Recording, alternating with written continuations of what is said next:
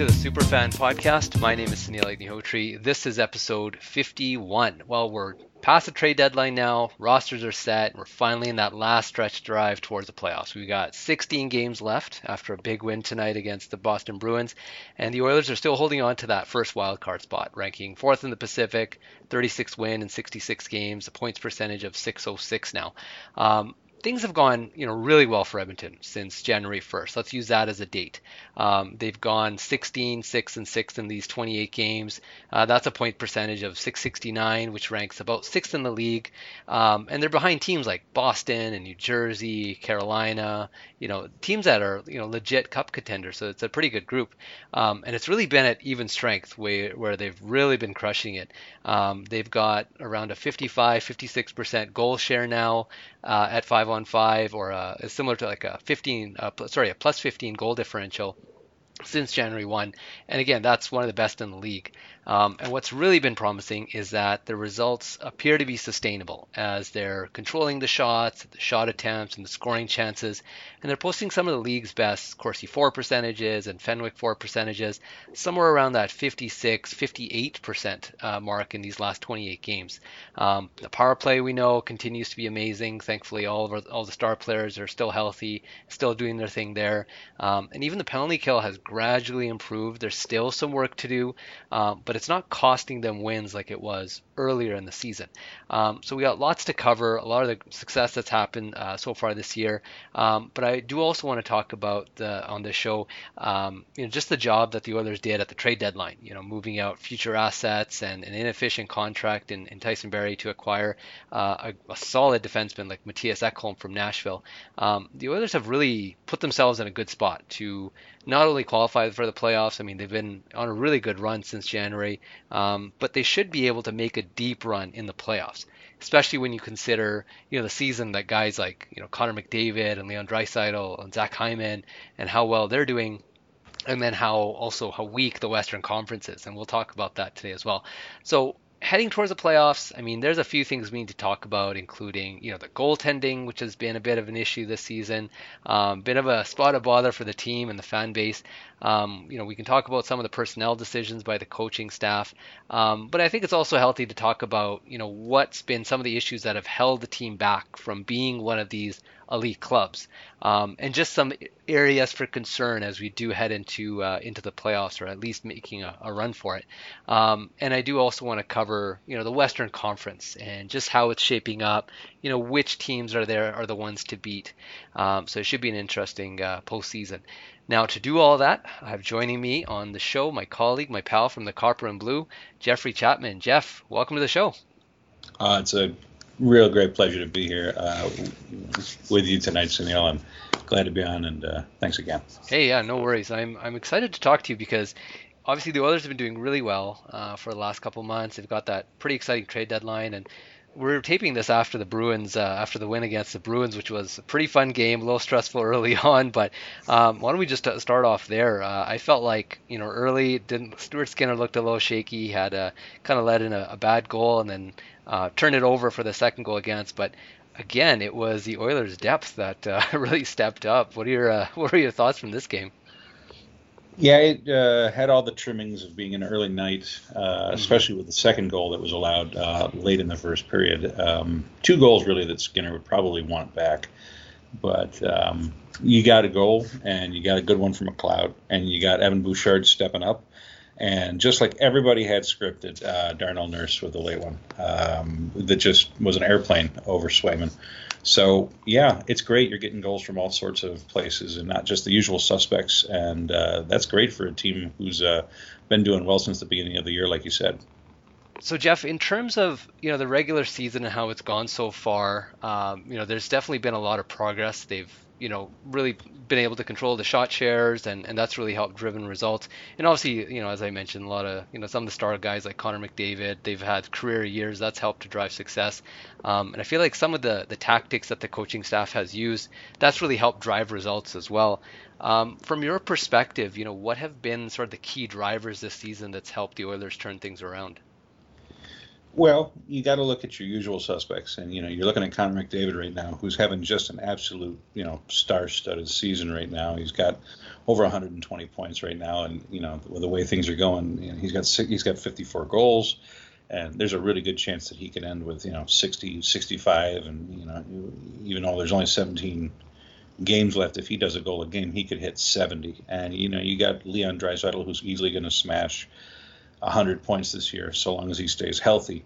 Uh, you've got Ryan Nugent Hopkins, which is flirting with, you know, he's flirting with 90 points, which I don't think any of us saw. Uh, but you're also getting, you know, plenty of uh, help from some of your depth guys, which I don't think that you would have seen. Um, you know, uh, we were we touched upon Ryan McLeod at one point, and uh, you know he had a big goal tonight. And you know you're getting you know, Ekholm, who's a big, big, major addition and a big player uh, coming in from Nashville, so that that's a big help too. So all cylinders seem to be clicking right now for the Oilers. If they can just kind of get together and goal, uh, they could go far. Yeah, no, absolutely. Um, I'm glad you touched on some of the like the depth, the input. Like, I mean, for sure, like like you mentioned, guys like Leon and Nuge, and they're all having career seasons. Uh, especially Nugent Hopkins, which I know a big, you know, a big chunk of the fan base is really pulling for him. Um, but yeah, I've been really impressed by like the the Derek Ryans, who's at I think 11 goals now. Uh, Ryan McLeod, like you said, he just got a big goal today. Um, a big fan of his. Um, and you know, in the past, we've harped on this a lot, especially on this podcast, on on different blogs you know the Oilers typically have issues outscoring opponents, and you know it's typically you know Connor or Leon on the ice, especially with Connor on the ice, no problem, right? They're going to be able to outscore opponents, control the shot shares, all that. But the second he's on the bench, which is you know up to 60% of the the total five on five time, the Oilers would just get crushed and basically give up all the goals. Um, what's encouraging is this year, you know, rather than you know bleeding all the chances against, the Oilers are actually posting. I'll just read it out here: a 55% goal share without uh, McDavid or Draisaitl on the ice, so like a plus 13 goal differential. In the past, like that would have been unheard of. And the nice thing is they're also posting, you know, decent shot share numbers. Like they've got like a 52% Corsi for percentage and expected goal share. So I feel like that's been, you know, a big key to the success as well whenever you can get positive output when your top two guys are off the ice, uh, it's a game changer because the Oilers have been so heavily reliant on 97 and 29 um, for years now, uh, and it seems that the tide is starting to change, and you know, it's it's benefiting the Oilers, and uh, if they can keep that up, you know, through now and hopefully the playoffs, uh, it, could be a, a, a, different set of circumstances. Yeah, absolutely. I mean, that's a great point because I think that's a reason why I was always very skeptical about the Oilers making any progress um, in the playoffs is because when you look at the teams that make a deep run, they're the ones that have that secondary scoring um, that has just eluded the Oilers for so many years. But now it seems like, yeah, like you said, the tides have turned. It's going to be a, a big, you know, big impact. Um, so I just want to touch on the trade deadline. Um, we're only a week away from, or a week after it, um, and I felt like the Oilers did a, a, really nice job moving out, you know, future assets, you know, first round picks, uh, Reid Schaefer, Tyson Barrie to acquire a guy like Matthias Ekholm, who um, I wasn't overly familiar with. Like I've obviously know the name, but I didn't know you know how good of a defenseman this this player was, uh, or even his age and you know what he still had left in the tank. I kept thinking he was an older guy, but uh, what were your initial thoughts when the Ekholm deal uh, deal happened? Well, uh, to be honest, shock. Uh, it was uh, compared. You know, it was either going to be Erik Karlsson or nothing in my mind, and they were able to avoid Gavrikov, and fortunately he went to L.A. So that was a you know that was a dodge bullet in my mind. Uh, Ekholm, I didn't really think that they were going to be serious players in, but they did really really well, um, and I think with Ekholm you have uh, a little bit that satisfies Ken Holland, and you have a little bit that satisfies players or fans of the player. I mean, he satisfies the you know the age quotient. He's 32. He's a little bit of a gray beard, um, you know, and he's he's big and tall. He's six foot four. Uh, but with you know fans who are analytical minded, uh, you know, he, his fancies are great, and you know he's kind of a complete player.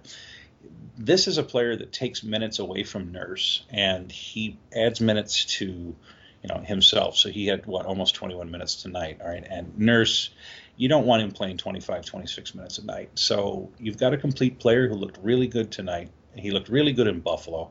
Uh, he set up the game-winning goal, and you know he's not throwing grenades in people's skates. Um, the Oilers have really lacked this sort of player for a long time, and I couldn't really be happier, uh, especially with the acquisition cost. Uh, yeah, it was Barrie, and yeah, it was a first rounder, and Reid Schaefer, who probably has about a 30% chance of becoming uh, an everyday NHLer. So I like this deal. Uh, I like this deal quite a lot, and uh, you know, thumbs up for Ken Holland. Uh, and I'm very critical of his work but this was a really good deal. It's probably his best one since becoming GM of the Oilers.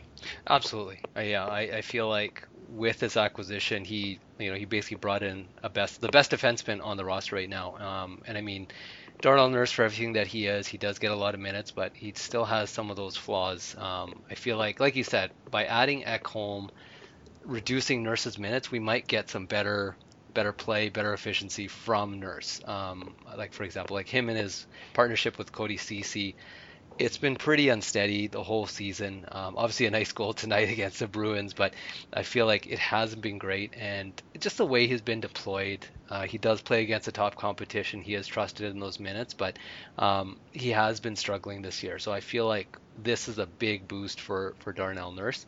Um, in terms of Ekholm, it's funny you mentioned the age because when when we acquired him, I heard 32. I'm like, oh, you know, that's kind of not not in the range I like because you look at the player aging curves and typically defensemen kind of age out by you know the late 20s and after 30 they take a big big dip in their productivity. Um, but Ekholm has been really solid. He's stayed relatively healthy. He's been in the league for I think 11 or 12 years somewhere around that. But he's been relatively healthy for the majority of his career. And I feel like that is a skill in its own. Uh, the ability to stay healthy um, obviously means you're taking your, taking care of yourself off the ice, but on the ice you uh, you're protecting yourself out there. You're not putting yourself in vulnerable vulnerable positions. So when I see that, I instantly think like this guy must be a smart player, uh, just in terms of how he takes care of himself and then how he plays. Um, and the other thing with Ekholm too, which I was very surprised about, and it was that his relative numbers to his teammates. Um, so I, I like to look at, you know, how does a team do with this player on the ice? Is, do they play better? Do they control more of the shots and chances? Um, and he's been very consistent throughout his career in that Nashville has always done better in terms of generating chances and preventing chances against with him on the ice. He had a slight dip in the in the bubble season in the 1920 season. Um, but then after that, he's been just fine, including this year. So I was really happy to see that. Um, so that does make me feel better. Um, I mean, the the fact that Nashville moved on from him, they obviously see, you know, a window of opportunity to move a player like this to get some assets because, you know, holding on to him any longer and you know they could they're putting themselves at risk of having to you know sweeten that deal and add assets to move him out Whereas right now they sold him at basically the perfect time because you know they don't know what his production is going to be like, and for a team like the Oilers now they have uh, a very solid defenseman for the next few seasons, which aligns perfectly with that you know Draisaitl McDavid window. So I was I was very happy to see that. Um, and in terms of what they gave up, like that's just the cost of you know being a in the discussion of being a contender, and so I, am like you. I was I was shocked when the trade happened, um, but I was very relieved because of some of the names that were that were out there, um, and the ones that were rumored to be coming to Edmonton, like Joel Edmundson. Like that was nothing exciting about that. Um, but I also didn't know what the Oilers thought they needed, and if they recognize that, hey, this is their window, they need to be able to, you know, do something, improve the roster to to make a real run for it because you know, there's no other time than now. So I felt like that was, I think, my biggest uh, biggest relief with that trade. I mean, it's thumbs all up for for Ken Holland and the crew for this deal, in my opinion. And like I said, I'm really critical on Ken Holland because I, I think it's fairly apparent that uh, his best work uh, came before the salary cap became, uh, you know, was a thing in the NHL. So yeah. him having to operate under a budget and a constraint uh, I think he struggled, you know, greatly in Detroit and for significant periods of time in Edmonton. Uh, but with Ekholm, I think you do have the best defenseman on the Oilers right now, and that's a lot. And he's cost controlled for three more years, mm-hmm. and look at the pair that he's on with Bouchard. I mean, it's mm-hmm. just great. I, I really couldn't ask for anything more. If you would have told me two minutes ago we'd be having this conversation, I, I would I would have laughed. But it's just been all thumbs up since he's been here, and I really can't wait to see if and when the Oilers get to the playoffs what this duo can do. Yeah, no, absolutely. Um, and one other point I wanted to make about Ekholm before we go into our, the next topic is. Um, I feel like there's a little bit of untapped potential here. I know when Ken Holland uh, at the trade deadline, uh, when they made the announcement, he mentioned Ekholm and he said, you know, he's not a power play guy. He's a defensive defenseman. He talked about the size, like those check boxes that you know Ken Holland is looking for, gray beard, all that. Um, but I found it interesting because in Nashville, he actually had the third highest rate of minutes uh, on the power play. So I mean, there's this guy is a defensive defenseman. Like look at all the metrics, he is very solid. Um, but there is a little bit of, a, of an offensive element to his game, which I'm I'm looking forward to seeing because I know you know young Evan Bouchard's uh, you know made some progress this year. Uh, I like the fact that he's going to be given more responsibility with Tyson Barrie gone, um, and so it'll be interesting to see uh, just how that could that pairing is going to work. So far, it's been it's been really good. Um, the other trade that the Oilers made was acquiring Nick Bjugstad from uh, from Arizona exchange for I think a late round pick and um, as well as uh, Kesselring uh, who was playing the uh, for the Condors. Um, I felt like this trade. I don't know if they really needed it, but I felt at the same time, you know, he can. It's just another guy. He could fit in. He could help with face-offs, things like that. But uh, what was your initial take on uh, on the acquisition of Nick Bjugstad? Uh, from a cost perspective, I think it cost Edmonton a little bit more than you probably wanted to spend for a pure rental uh, for a player like this. Yes, he's a bottom six player. I mean, he's got an injury history. Um, you know, he's really good at faceoffs. Well, uh, that's good. Uh, you know, it, it's really good. He can PK. That's good. Uh, you have an actual NHL player here who can fit in this roster. That's good. It's not like a Jared Smithson trade uh, which you know for a rent, for a pure rental, you know, uh, a third in Kesselring a lot, it's a little bit more than you wanted. But uh, if you know if Bjugstad wants to hang around and if the price is right, you know, and for 450k at 50%, the money's right, the cap hit's right.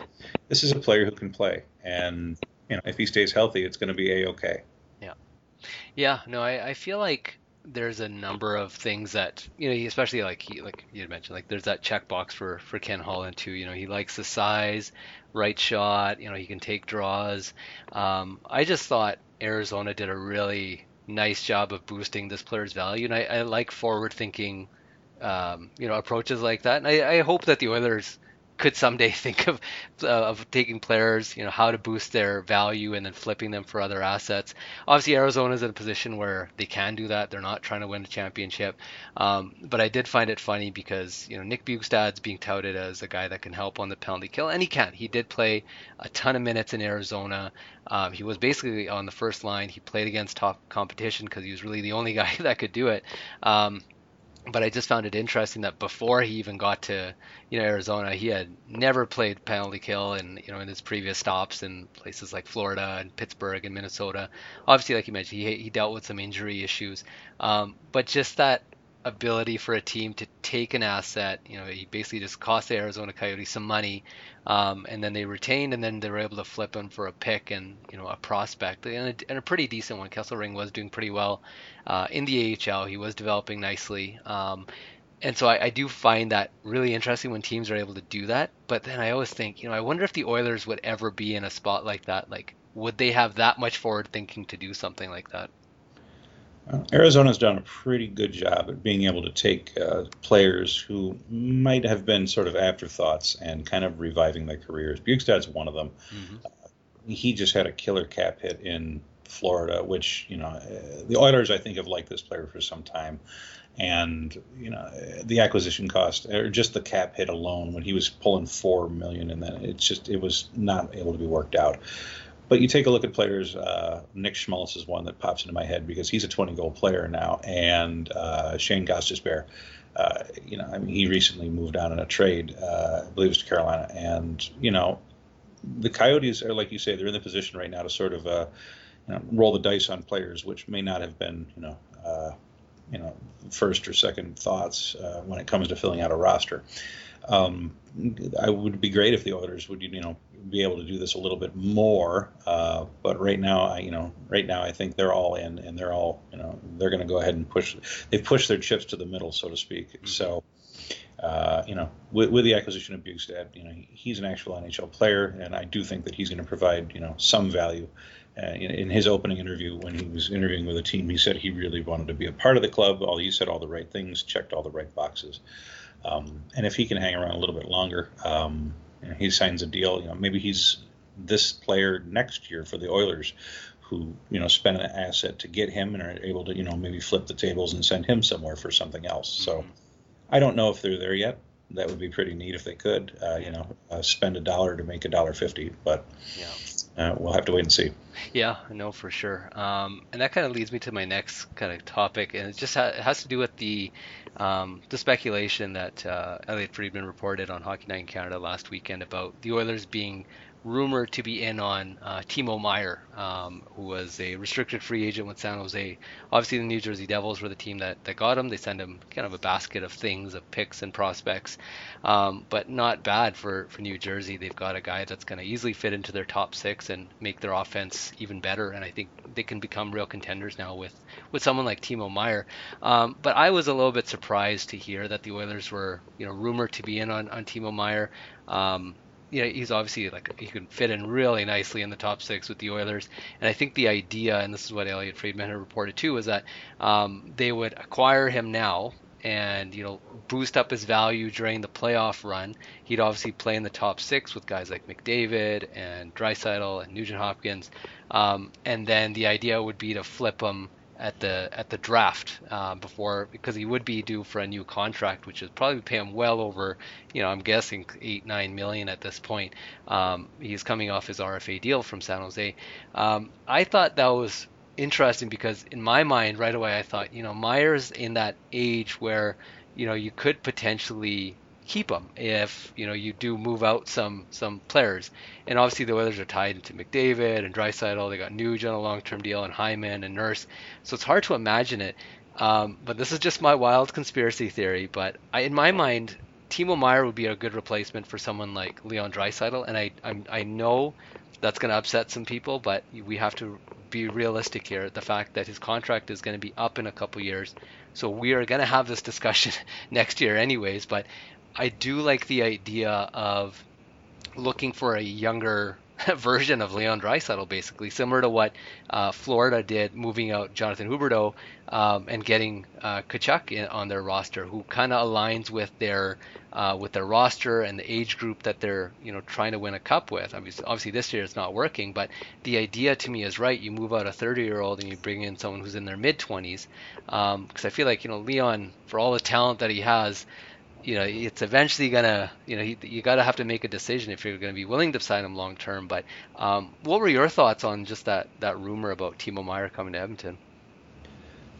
Oh boy, uh, I'm always, you know, I'm always in line for add more firepower to the roster. Mm-hmm. So if the Oilers were seriously kicking tires on Timo Meier that's encouraging, uh, because two years ago, I don't even think this gets brought up. Right. Uh, it's extremely forward thinking for the club. Um, like you say, I think that if they did get their hands on Meier, it would be a pure rental, simply because, you know, they're they're looking at Leon, and I think they're looking at Connor, and I think they could both play to their 55 years old if the, I mean, if if the Oilers would allow them to. Um, I I think they're latched to Draisaitl, uh, just like they are McDavid, and uh, you know, I mean, getting Meier at a few years younger would be, you know instant gas. It would just be absolute. You know, it would be great for the team. It'd be great for the roster. Um, but to consider bringing him in, you know, running him on the top line, um, you know, especially if Evander Kane doesn't have, you know, a good set of games, uh, and, and, Hyman goes back to left wing. Mm-hmm. The idea of putting him on the top line, running him to the wheels, you know, uh, for the for the next 20 or 30 games in the playoffs included, and then flipping those assets at the draft would just be like a shot uh, in the arm because if you can have a guy who just goes nuts in the playoffs and scores 15 or 20 points, that's just going to make his stock rise even further. And you know, you were saying eight or nine million dollars. I don't think the Oilers are anywhere near that. Um, so yeah, that's another buying for a dollar and sending for a dollar fifty, uh, you know, type scenario. Uh, I'd absolutely love to see it. Uh, now you can make the argument whether or not the Oilers need the firepower up top right now. Mm-hmm. I, I, understand that, but wow, I mean, just the idea of bringing him in um, and running him for 15, 20 extra games in the playoffs, and then you know making a mint on top of that, it's just extremely forward thinking. And if that's the way the Oilers are starting to run to, then yeah, give me more of it. Oh, absolutely. Yeah, that was my thought too. You know, even if this trade didn't go through, and it's interesting, like the Oilers don't let this kind of stuff out there like unless they also wanted to let people know that hey we're starting to be a little bit more forward thinking we're not as you know conservative and buttoned down and traditional you know kind of management style like they're kind of known for. Um, so i thought that was interesting. And yeah like you said too like they've got some decisions coming up um, with the rest of the roster. Obviously yeah mcdavid draisaitl you could see them being here for the rest of their careers. Obviously, the you know the Oilers would probably want that. Players, I'm not sure if they if they would, um, but I mean there are going to be some big contracts coming up, especially when you look at you know what guys like David Pastrnak just signed for, and that's the comparable that I had when Draisaitl needed his first big deal, um, and so that's kind of your starting point. So when Draisaitl's contract's up in a couple of years, it'll be interesting to see, you know, where the cap is at and things like that. Um, I want to talk to you about goaltending because I know you wrote a great article over at the Copper and Blue on on the Oilers' goaltending situation, um, and spe- specifically with Jack Campbell. Um, you know, goaltending overall for the Oilers has been has been okay, and that's mainly because of you know Stuart Skinner has been you know mostly good this year. He got that All Star nom- All Star appearance this year, um, but yeah, Jack Campbell has been you know any metric you look at whether it's traditional numbers like save percentage or goals against, or if you look at some of the advanced metrics like goals saved above average, he is near the bottom um, uh, when you compare him with other you know goalies who have played around the same minutes. Um, and he's just he's been not very good at all, and it's it's been tough to watch because you know obviously the Oilers spent a lot of money, uh, they've given him a long-term contract as well, and this was supposed to be you know the solution to their goaltending, but you know because of Stuart Skinner, it's really been the reason they've been able to you know hang in there. But what have you been your thoughts on uh, on the Oilers goaltending situation this year? Well, uh, I got to give Ken Holland a little bit of credit again. It's twice in, in, in a half hour. That's a record. Yeah, yeah, I know. He, he, you know, he went with his guy. All right. Um, it, it turns out it wasn't the right guy, at least not so far. But you know, he's he was GM for three years, and he did the Mike Smith thing when he didn't get Markstrom, and you know, him and Koskinen were, you know, kind of one A, one B, one B, one A, depending on you know what night of the week it was and whether or not Smith was too injured to stand up. Uh, so he went and he got Campbell. Um, and it wasn't necessarily the best deal. It was five by five, and you're hoping that you were going to get, I think, what you're getting from Stuart Skinner. You're hoping to get that from Jack Campbell, mm-hmm. and it just hasn't worked. It's mm-hmm. just been a year of just. There was a few weeks where things were nice, and the other part has just been two standard deviations away from the norm, yeah. and Uh, the average, and it's just not worked out. And if you can get creative in the off season and find a club to take Jack Campbell on 50% retention, you slam that button every day of the week because it's just you can't be a serious contending club with goaltending that's in the bottom 10, in the bottom 5. Uh, and unfortunately for Campbell, who is you know a consummate professional, he's a good guy. Uh, he's well liked from his by his teammates, from what I understand, and all that good stuff. Um, it's just for five million dollars that puts him well over the league average in a cap hit, and it's just you have to find alternatives right now because the Oilers are strung against the cap, and every dollar, you know, every cap dollar helps. So if you have to buy this player out, the buyout will be for eight years at the end of the year, and it's anywhere between 1.5 and 2.5 million in cap space, depending on which year it is. I think years three and four of a buyout would be two and a half million. Mm-hmm.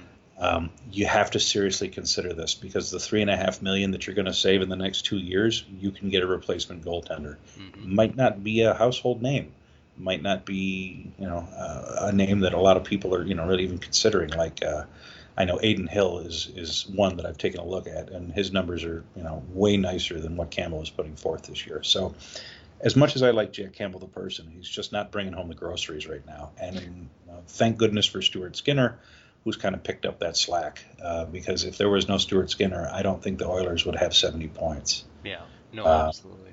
And it's unfortunately for Campbell and unfortunately for the Oilers, it's just been a really bad year for him. And um, we've seen these numbers since last January, and they haven't really gotten much better. So I don't think a serious contending club can hold on to can hold on to Campbell for another year.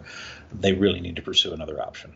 Yeah, no, absolutely. Um, I think my concern is with Stuart Skinner.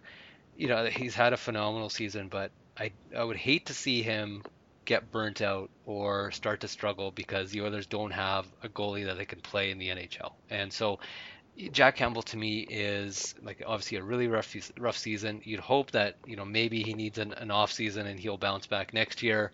You can take roll the dice on that, but you also don't want to be play, overplaying Stuart Skinner either, um, especially in these last 16 games. They're heading into the playoffs. You want him to be able to get some rest between games, um, and so I, I, wish they could have addressed this sooner. Um, because it was very early in the season where Jack Campbell was having issues. He had, you know, some equip- equipment problems with his glove, uh, and then after the Christmas break, his numbers improved slightly. So there was, I think, a eight or nine game stretch where he was actually okay.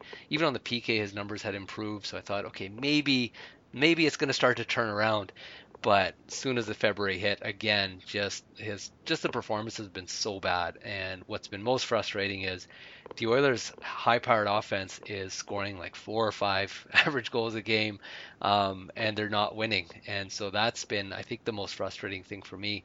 Um, and so I feel like you know, had the Oilers I guess had a little bit more courage early, earlier in the season and just said, hey, listen, this isn't working with Jack. We got to move him to the AHL. Uh, maybe give him some reps there, similar to what the Kings did with Cal Petersen, right? They weren't afraid to move their marquee offseason signing, uh, let him go find his game in the AHL. And so had the Oilers had that courage, you know, maybe they could have brought in another, you know, AHL, you know, replacement type goaltender that could have given him, given at least, uh, you know, given a few good starts. Where instead they've had to play Jack Campbell, who's cost the team wins. Like, let's make that very clear. Um, if you look at just the goals he's allowed, if an average goalie was in his spot, uh, they would have allowed 12 fewer goals against. And if you look at that, convert that into wins, that's about two wins, but four points in the standings. Um, they should be much higher in the standings, but because of this goaltending, um, it's held them back. Um, so I guess my concern is heading into this uh, into the playoffs. I hope Stuart Skinner is is rested up. He's ready to go. Honestly, when I saw that goal uh, against the Bruins, I was that's why I started feeling like if only we had you know a goalie that can play some more games. Um, but like you said, you know any serious contending team, they should be able to have more options than this. But uh, but yeah, it'll be another another challenge for the uh, for the Oilers management to deal with. Um, one last thing I want to talk to you about, uh, Jeff, is just the Western Conference um, and just heading into the playoffs. I mean, obviously the Oilers haven't officially uh, locked in their spot, but I mean they've been on quite a good tear since January one. That you hope that they've uh, they've they'll lock one down here soon. Um, in terms of the Western Conference, I don't really see a team that's overly intimidating. Like, I mean, if you compare it to the East, it's not even close. Um, I feel like the East is, you know, where teams are really solid. That's where they loaded up the most. There's like this arms race going on over there at the trade deadline. Um, you know, teams like obviously Boston, Carolina. You know, Toronto's been solid, um, and so I feel like the the powerhouses are in the East. In the West, you know, do you see a team that's really better? Well, not I don't want to say better than the others, but who do you think is a real contender in the West? Well, like you say, the Oilers right now they're rolling, and it's a, this is a great time to get going. Um, like you were saying, there's 16, I believe. Uh, what did you say? There's 16, six and 16, yeah. six and six since yeah, the first. That's, right. that's, that's great with a you know with a six six seven.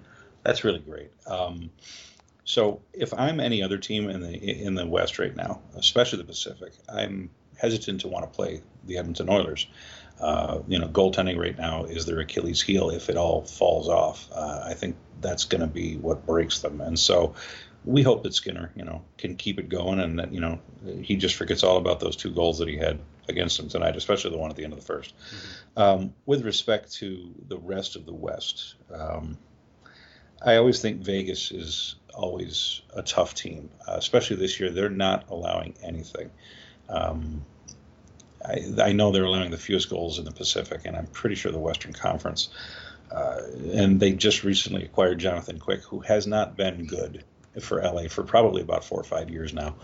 And I don't know if a change of scenery is going to, you know, get him to have lightning in a bottle for, you know, three, you know, two or three dozen games. But Vegas is always that weird question mark team. I mean, when they first came on, they, they were they were fire, and I, I, just with with Quick getting a new you know a new leash on life, so to speak. Mm-hmm. I'd watch out for them. Uh, as far as other teams, I like Dallas. Dallas is really good, and I, I like the Wild too. Uh, Dallas's goalie Jake Oettinger right now. Um, you know, you can't ask for anything more uh, from your goaltender. Uh, he's you know he's plus 920 right now um, in net, and it seems as though that everything that you know the puck looks like a beach ball to him right now, mm-hmm. and he's just knocking everything out. So they get hot. Um, Dallas could really go far. And uh, with the Wild, I know uh, Kirill Kaprizov, he got sat on last night, and uh, you know it wasn't a good scene for him. But uh, that guy's just dying to get into the second round of the playoffs. Mm-hmm. Um, and Minnesota always finds himself in the mix. So while they're not really runaway teams, they're not dominant teams. One of those teams is going to get in the second round and looking to make some noise. And I'll be honest, if I'm the Oilers, I really don't want to play Vegas. You know, bring on the Golden Knights, but I don't want to see Vegas anytime at all. So those are my three teams uh, that you know, if not the Oilers, one of those three teams is you know due to make some noise. It's just if it's going to be goaltending or if it's going to just be putting six or seven goals up per game. And yeah. those are my teams. Yeah, no, absolutely. Um, I definitely agree with with teams like Dallas. Um, they've been consistent all season. I believe they have the best goal differential in the West. If you look at the full season, um, like Jason Robertson, like is such a phenomenal player to watch too. So I feel like there's these like young players, Kaprizov, like you mentioned. Unfortunately, got hurt, but um, you want to see some of these young guys go deeper in the playoffs and see what they can do. Um, yeah, I, I feel like Dallas is up there. Vegas, I'm always skeptical about because I think earlier in the season they were just breaking even in terms of goal share and shot share. Um, that's obviously improved over the last little bit, and their goaltending has been pretty, been pretty steady. And yeah, it'll be interesting to see what you know how Jonathan Quick can can perform there. Um, I think the team that I, I keep looking at is Colorado because I feel like they're obviously defending Cup champions. They've been kind of lurking. They struggled this season, uh, mainly due to all the injuries. They got Landeskog back and MacKinnon's back, and um, they're looking like they're you know in top form again. Um, and I think the one thing that was holding them back and why they were struggling was their shooting percentage, and that's likely because, like I mentioned, their the injury issues that they have. Um, but if you look at say like their their last you know 25 games or so, um, they've been just really dominant and they're starting to look like that Colorado team from from last season. So I feel like and they might end up being in the wild card spot. Well, it depends if Winnipeg you know keeps falling. But um, I feel like yeah, Colorado's a team that I would not want to play in the first round. Um, everyone else, like I don't, I'm not scared of you know teams like Minnesota. I mean, obviously they've got some stars up front, but they've also struggled uh, converting their their shots into goals. Um, their goal differential in the last 25 has been below 50%. Uh, their shot share numbers are kind of hovering around 50, so nothing overly special. Um, teams like Seattle, I feel like I, I, want them to do well because I feel you know obviously the Jordan Eberle effect there. I want to see um, you know some of these players that you know got moved away from other teams to do well, um, and then you know teams like Winnipeg as well. Again, you know, they've got some obviously like top end guys there, but there's nothing that's really overly intimidating about it other than their goaltending, who's probably going to win around for them. But uh, but yeah, in terms of the West, not too uh, nothing too like overly powerful here, but I feel like there's still a few teams that the Oilers should look out for. Now you make a really good point about Minnesota. I, I always have just you know, maybe it's from the decade of darkness, and I just keep having those those feelings of malcontent. Yeah. However, you know their, their, goaltending hasn't been great. Um, you know, Fleury's done okay, and uh, Kaapo Kähkönen has been like on the level of Jack Campbell, so it hasn't been great for him. So if anything's going to fall apart at the seams for them, uh, their goaltending could really, you know, take a hard turn. You take a look at a team like LA, who I feared a little bit, uh, but I don't think they got better after the deadline. No, um, not with Gavrikov and uh, you know with Korpisalo, who I think is uh, an all right goalie. I just it, it, there's nothing about that those additions that really scream you know wow to me. Uh, them shipping Quick for Korpisalo essentially is you know I don't want to say it's a lateral move, but I don't know that it really improves you know with them in the net. So. Uh, like like you say, uh, the West is wide open. It really is, and the Oilers are rolling, and they've gotten better on defense. And if their goaltending can hold up, I mean, why not now? Yeah, no, absolutely. I feel like as long as they can just get league average goaling, their goaltending, there's no issues with the offense. Like we're rolling there, the power play solid.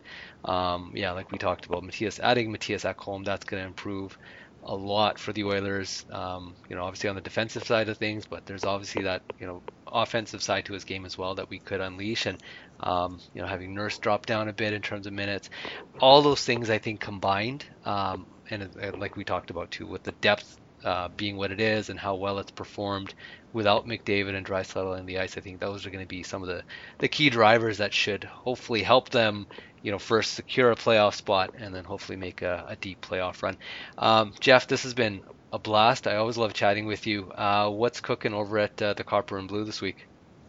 Well, uh, you know, we recently we, we, we, talked a little about a bit about Jack Campbell, and uh, we're going to do a little bit more on the other side of the coin. We're going to talk a little bit more about Stuart Skinner, and in the next couple of games, uh, you know, hopefully the Oilers keep on rolling that ball. Uh, we're going to take a look at a playoff preview. Uh, you know, as to what the Oilers could be uh, up against in the next couple of weeks. So they got to get there first. I'm not counting any chickens before they're hatched, mm-hmm. but um, you know, it, I think at this point of the season, you know, they're neck and neck right now with Seattle. Uh, you know, they're clear of Calgary by what nine points now. So again, not counting any chickens, but things are looking good. Um, so you know, uh, we're going to take a look at the goaltending a little bit more, and we're going to take a look at uh, hopefully where the second season begins. That sounds awesome, Jeff. Well, thanks again for your time, and uh, we'll do this again soon. Uh, it's always a pleasure, sir. Thank you so much for having me on. And uh, you know, let's uh, let's get to the playoffs and uh, let's make some noise. Absolutely.